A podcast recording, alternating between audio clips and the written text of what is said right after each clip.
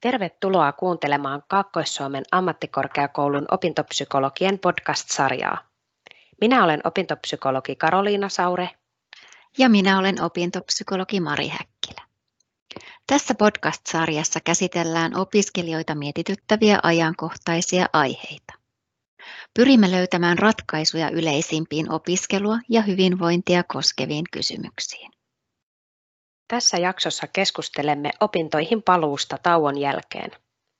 Tauko opintoihin on voinut tulla esimerkiksi vanhempainvapaan, vaihtoopiskelun, sairausloman, asepalveluksen tai vaikka kokopäiväisen työskentelyn takia. Mitä eri seikkoja opintoihin palatessa kannattaa ottaa huomioon? Entä mistä löytyy apua ja tukea sitä tarvitessa?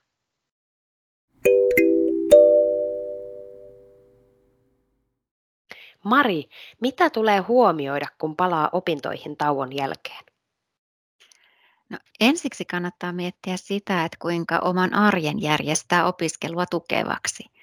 Pohtia sitä, että onhan opiskelulle tilaa arjessa ja kaikista elämän osa-alueista muodostuu toimiva kokonaisuus. Toiseksi kannattaa miettiä sitä, että opiskelumäärä olisi sopivassa suhteessa siihen omaan elämäntilanteeseen ja käytettävissä oleviin voimavaroihin. Jos esimerkiksi palaa sairauslomalta opintojen pariin, niin voi olla tarvetta sille, että lähtee vähän rauhallisemmin liikkeelle, esimerkiksi kevennetyllä opiskelusuunnitelmalla ja lisää sitten oman, omien voimavarojen mukaan lisää opiskeltavaa. Ja kolmanneksi on tärkeää panostaa sitten opiskelurutiinien etsimiseen ja niiden löytämiseen ja huomioida, että saattaa viedä hieman aikaa. Eli opinnot ei välttämättä suju ihan samalla tavalla kuin ennen taukoa ja se olisi tärkeää hyväksyä. Joo. No miten siinä omassa arjessa kannattaa lähteä liikkeelle, kun alkaa rakentaa opintoja uudelleen osaksi sitä elämän kokonaisuutta? No ensinnäkin tosiaan kannattaa lähteä liikkeelle semmoisella itselle sopivalla tahdilla. Kannattaa huolehtia palautumisesta, tauoista ja levosta, liikunnasta ja ravinnosta. Ja muodostaa itselleen semmoisia sopivan kokoisia opiskelutavoitteita. Eli semmoisia, jotka on itselle realistisia, ihan tämmöisiä pieniä päivittäisiä tavoitteita ja myös huomioida, että ne tavoitteet olisi saavutettavia. Ja kannattaa antaa itselleen aikaa sujahtaa sisään takaisin niihin opiskeluihin. Ja jokaisella tuo aika on eri mittainen, eli itseä kuuntelemalla se sitten löytyy. Ja sitten kannattaa suhtautua itsemyötätuntoisesti niihin omiin tunteisiin ja kokemuksiin, joita opiskeluihin palaaminen herättää. Eli on inhimillistä kokea monia erilaisia tunteita uuden edessä. Voi olla iloa ja innostusta opintoihin palaamisesta ja samalla voi jännittää sitä, että miten kaikki sujuu ja voi huolettaa, että osaako vielä opiskella ja riittääkö omat voimat opiskeluun tai sitten voi olla jotain ihan erilaisia tunteita.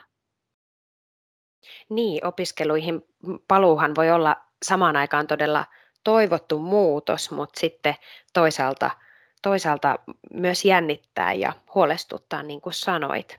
Tämähän on normaalia muutostilanteissa ja, ja kaikki tunteet näissä tilanteissa on inhimillisiä ja tosi tavallisia. Kyllä. Ja voi olla hyvä jäsentää, että mikä tuottaa opiskelussa iloa, mikä jännittää ja mikä huolettaa. Ja sitten kun niitä purkaa palasiksi yhdessä jonkun toisen kanssa tai vaikka yksinkin, niin on helpompi tarttua niihin ja sitten haalia itselleen sitten lisää semmoisia asioita esimerkiksi opiskelussa, mitkä tuottaa iloa. Toi on hyvä ajatus. No sen lisäksi, että tunteet voi opintoihin palatessa olla melko, melko monenlaisia, niin myös motivaatiohan voi vaihdella tällaisessa muutostilanteessa. Eikö vaan, Mari? Kyllä. On tosi tärkeää muistaa, miten motivaatio voi heilahdella opintojen suhteen etenkin tällaisen tauon jälkeen. Ja siitä ei tarvitse olla huolissaan, mutta kannattaa lähteä tutkimaan, että mistä se kertoo. että onko siinä motivaation heilahtelussa ehkä kyse siitä, että opiskeltavaa on liikaa, onko opiskelutaidot ehkä ruosteessa, onko vaikea päästä sisään opiskeluyhteisöön tai jännittääkö oma osaaminen vai mitä kaikkea sen heikon motivaation taustalla voi olla. Ja kun saa kiinni siitä syystä, mikä siellä taustalla on, niin sitä voi lähteä ratkomaan ja sillä tavalla alkaa sitten rakentaa motivaatiota opiskeluun ja edetä pieni askelin eteenpäin. Joo, tämä on hyvä huomata, että, että sitä, siihen motivaatioon voi, voi myös itse pyrkiä vaikuttamaan, että, että se ei tule vaan annettuna. No, opinnoista pidetyn tauon aikanahan saattaa käydä niinkin, että ne tutut opiskelukaverit on mennyt opinnoissa jo edelle ja, ja sitten se oma paluu tapahtuukin uuteen ryhmään. Ää, mitä sä Mari ajattelet, mitä sellaisessa tilanteessa tulisi ottaa huomioon?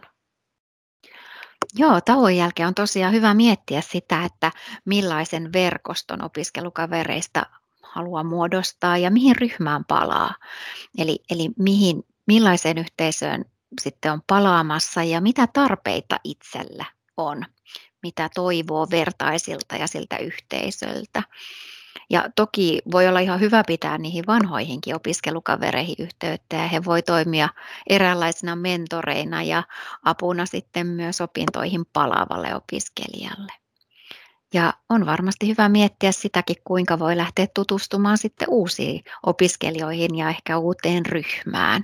Ja useinhan sellainen tapahtuu ihan luonnostaan, kun tulee erilaisia ryhmätöitä ja oppitunteja, joissa sitten luontaisestikin tutustuu muihin sen, niiden opintojen äärellä. No joo, ja ja näihin sosiaalisiin suhteisiin tai näiden lisäksi niin, niin yksi ihan konkreettinen asia opintoihin palatessa pidemmän tauon jälkeen on, on taloudellisen tilanteen turvaaminen, että liittyykö siihen paluuseen muutoksia ää, rahoituksessa, siirtyykö esimerkiksi opintotuelta työllistymistuelle tai vakuutusyhtiön rahoituksen piiriin. Ää, tätä on hyvä pohtia myös ja olla matalalla kynnyksellä yhteydessä sit siihen tahoon, joka opintoja rahoittaa, jos jos on tarvetta selvittää niitä asioita. Myös yleistä talousapua ja neuvontaa on tarjolla. Mone, mone, monikin taho tarjoaa tällaista tukea, mutta esimerkiksi talousneuvolat, joita on monissa eri kaupungeissa, niin vastaa tällaisiin arjen talouskysymyksiin. Ja ihan näistä konkreettisista konkreettisista elämänalueista puheen ollen, niin opintojen suorittaminenhan voi myös mietityttää tosi paljon. Mistä tietää, mille opintojaksolle ilmoittautuu ensiksi, tai entä missä järjestyksessä opintoja lähtisi suorittamaan? Joo, tämä on palaavalle opiskelijalle tosi tärkeä kysymys. Ja tämmöisissä tilanteissa kannattaa ottaa yhteyttä siihen oman koulutuksen opinnoista vastaavaan opettajaan. Ja, ja kannattaa hänen kanssaan sitten keskustella, että mitä kannattaa lähteä opiskelemaan, kun palaa ja missä järjestyksessä. Ja, ja tarpeen voi olla myös esimerkiksi omien opiskelutaitojen ja tekniikoiden päivittäminen, jos opiskelutauko on ehtinyt tulla jo pidemmältäkin ajalta. Eli miten siis opiskelutaitoja voi päivittää ja missä? No, ensiksi kannattaa lähteä miettimään sitä, että, että miten oppii parhaiten, eli mitkä on ne itselle sopivat ö, opiskelutekniikat, mm, mikä on itselle parhain ö, aika opiskella päivässä ja mikä on se paras paikka, missä oppimista parhaiten tapahtuu. Ja, ja pohtia, että oppiiko paremmin yksin vai jonkun toisen kanssa opiskellessa ja op, oppiiko parhaiten lukemalla vai kirjoittamalla, tekemällä kaaviokuvia, muistiinpanoja, piirroksia vai kuuntelemalla. Ja opiskelutaidoista on esimerkiksi XAMKin kanavalla tuolla YouTubessa opiskelutaitojen minivebinaarisarja, mihin voi tutustua, tai sitten XAMKin Intrassa eli Luksissa on tämmöinen opiskelu, opiskelu- ja työelämätaidot-sivusto, missä on paljon tähän liittyvää materiaalia. Ja myös aiemmissa podcasteissa ollaan keskusteltu näistä opiskelutaidoista, että niihin kannattaa tutustua. Kyllä, ja useimmissa korkeakouluissa on tarjolla esimerkiksi erilaisia opiskelutaitojen opintojaksoja tai, tai muuta tukea. Myös XAMKin opiskelijoille on tarjolla opiskelutaitojen ja hyvinvoinnin tukemiseen vapaavalintaisia verkko-opintojaksoja. Joo, hyvä muistutus, ne on tärkeitä. Ja kun palaa, niin kannattaa muistaa se, että ei tarvitse pärjätä yksin. Korkeakoulu tarjoaa monenlaista tukea.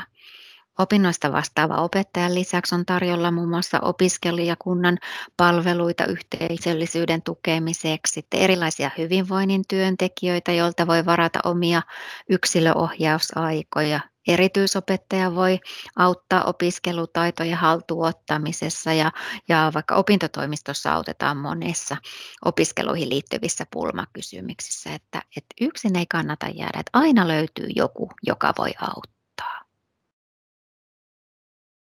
Hyvin sanottu. Kiitos Mari keskustelusta. Kiitos.